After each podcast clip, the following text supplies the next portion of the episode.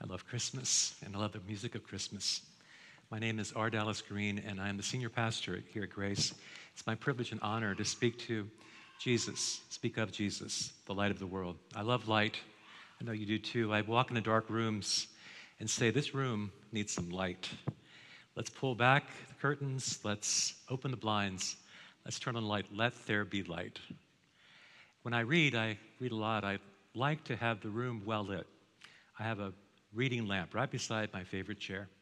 And when I go to bed, I have a nightlight in the bedroom because I don't like to stumble over things in the dark.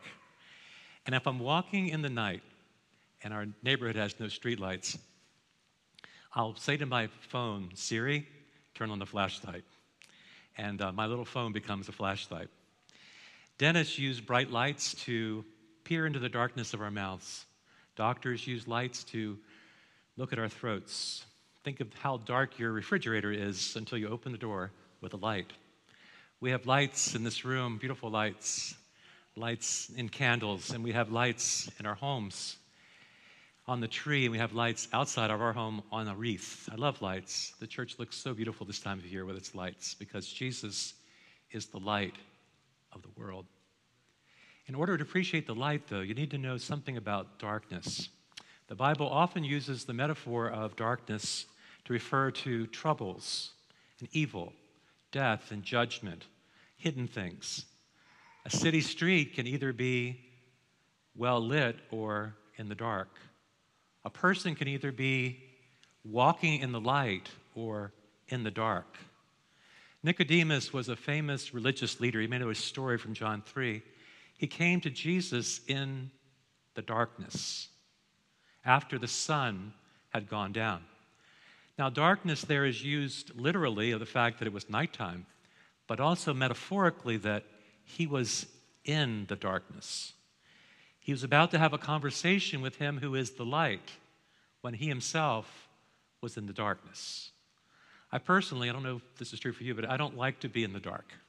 I don't like to be uninformed or unaware or ignorant of something important. There's a darkness that can get inside of us, however, that only the light can overcome. Jesus encountered a woman, and um, there was great darkness in her. And he said to her after this encounter, I am the light of the world. Whoever follows me will not walk in darkness. Jesus would encounter a blind man and give sight to the blind man who was living his life in darkness. We all know the, the chaos that happened in Afghanistan, Kabul, after the country fell to the Taliban. With the Taliban growing more violent and adding checkpoints near the Kabul airport, a volunteer group of American um, veterans launched a final daring mission dubbed Pineapple Express, moving after nightfall in near pitch blackness, darkness, these retired special forces personnel working with military and the U.S. Embassy moved individuals out one at a time in pairs, in groups. In the night, 660 Afghans were delivered out of darkness behind the wire. Dozens of high risk individuals with children, orphans, pregnant women moved through the streets of Kabul to freedom and safety. Them that were in the darkness saw some light that night. And as much as I love light, the Bible speaks to the dark side of Christmas. Now, I'm not talking about Santa kissing or mama kissing Santa Claus underneath the mistletoe. The darkness was predicted by Isaiah about 700 years before Christ came. Isaiah was a prophet, and the word prophet means one who sees. A prophet could see things others couldn't see. Now, listen to his prophecy that you've heard from Isaiah chapter 9. Nevertheless, there will be no more gloom for those in distress. In the past, he humbled the lands of Zebulun and Naphtali. But the people walking in darkness have seen a great light and those living in the shadow of death, a light has dawned. The darkness and despair will not go on forever. We are living now in a time of despair and darkness. COVID 19 and its variants have created a climate of darkness and despair. But this will not go on forever. We will overcome and we will conquer. The long lines that people stand in to get tested will not last forever. The home tests that seem now unavailable will not last forever. The medical personnel that are exhausted and weary, this will not last forever. The apprehension we feel about the disease will not last forever. The times Isaiah lived in were dark. King Ahaz had introduced idolatry. The nation had slipped into darkness, and a deep darkness covered the land. So God was bringing judgment on the people, and they were distressed.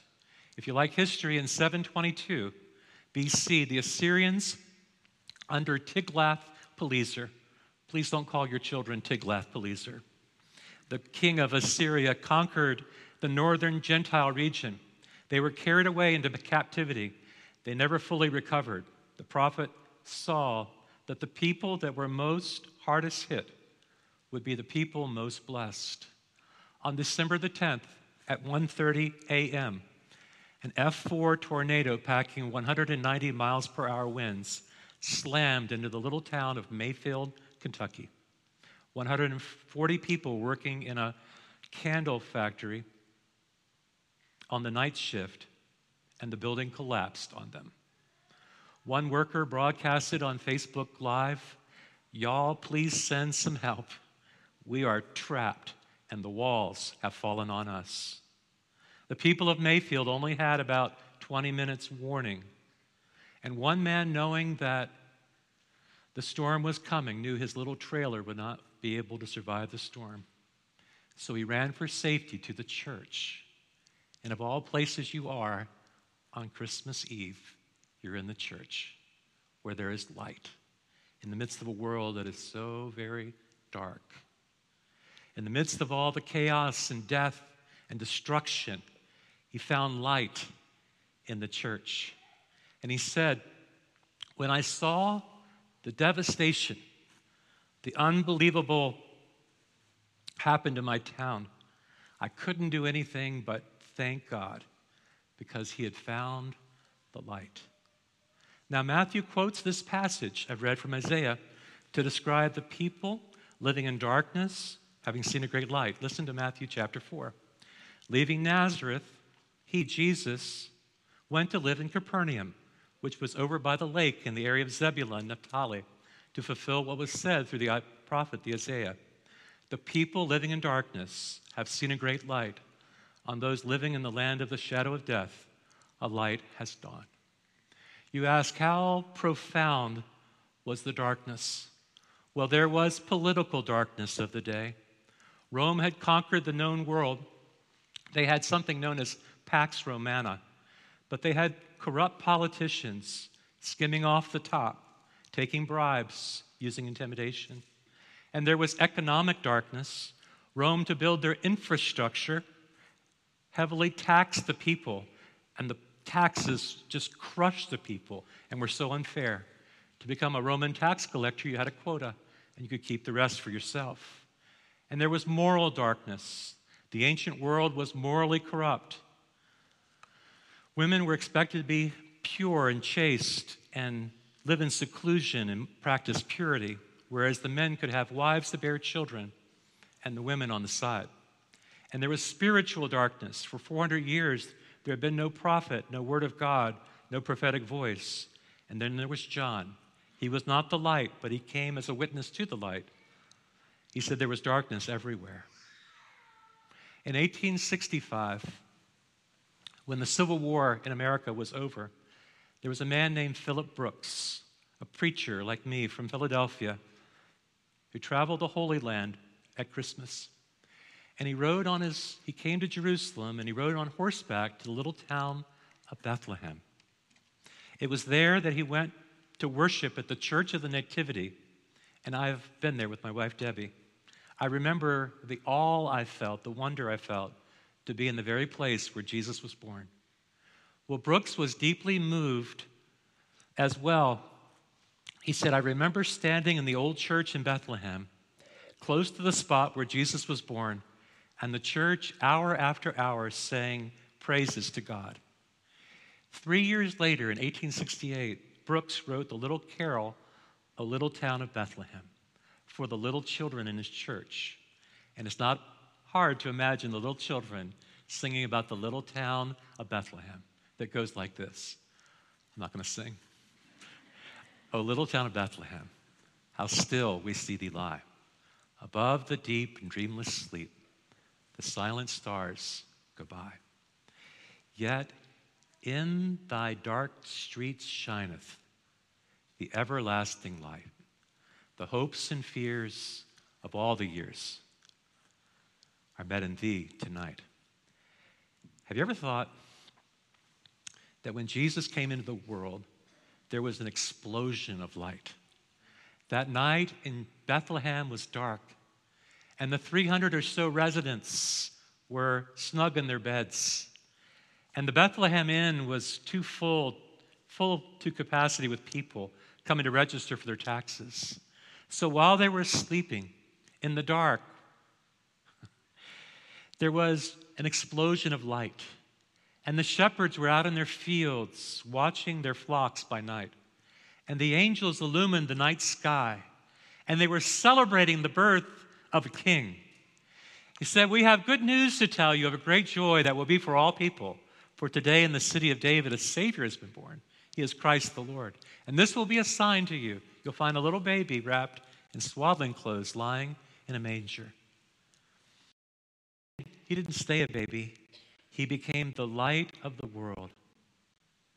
And when he came to Jerusalem, he saw that blind man. It was said of Messiah that when he comes, he will open the eyes of the blind.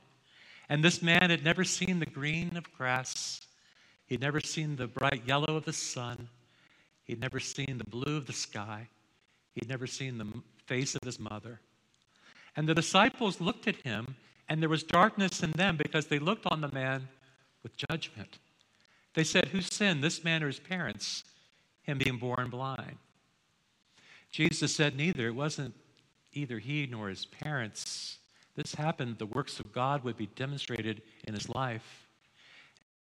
This work while his day, for the night is coming, and I am the light of the world. And then Jesus spat on the ground. I love the fact that Jesus spit, spitted, spat he spat on the ground and he took some of the earth and he made it into a clay mortar and he applied it to the man's eyes. And the man who had never seen before now saw. He went down to the pool, he washed himself, and he was able to see. You see, there's always a part of the miracle that we're part of and that God is part of. There's a part that only He can do, which is open our eyes.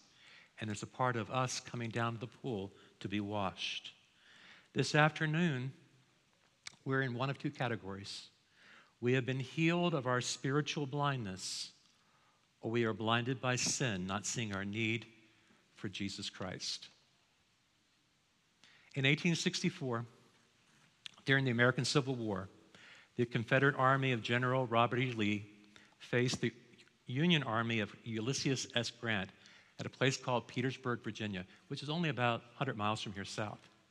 The war was three and a half years old, and the soldiers were tired of fighting. Late one winter evening, one of Lee's generals, George Pickett, received news that George Pickett's wife had given birth to a son. General Lee ordered his men to light bonfires up and down the Confederate ranks to celebrate the birth of Pickett's son.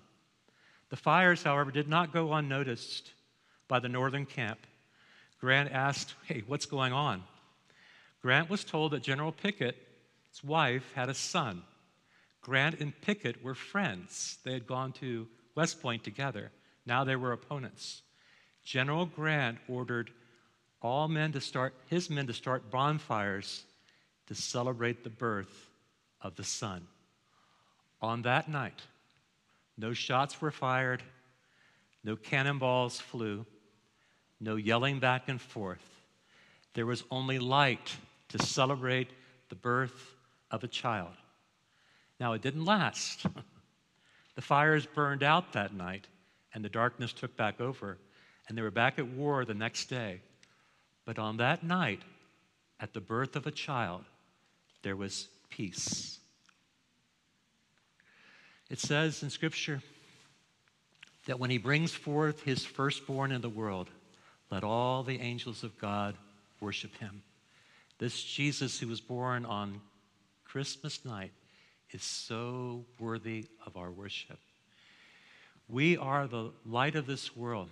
We are to show forth our good works and let our light shine and glorify our Father in heaven that all men may see that we are his followers, that we have come to the light.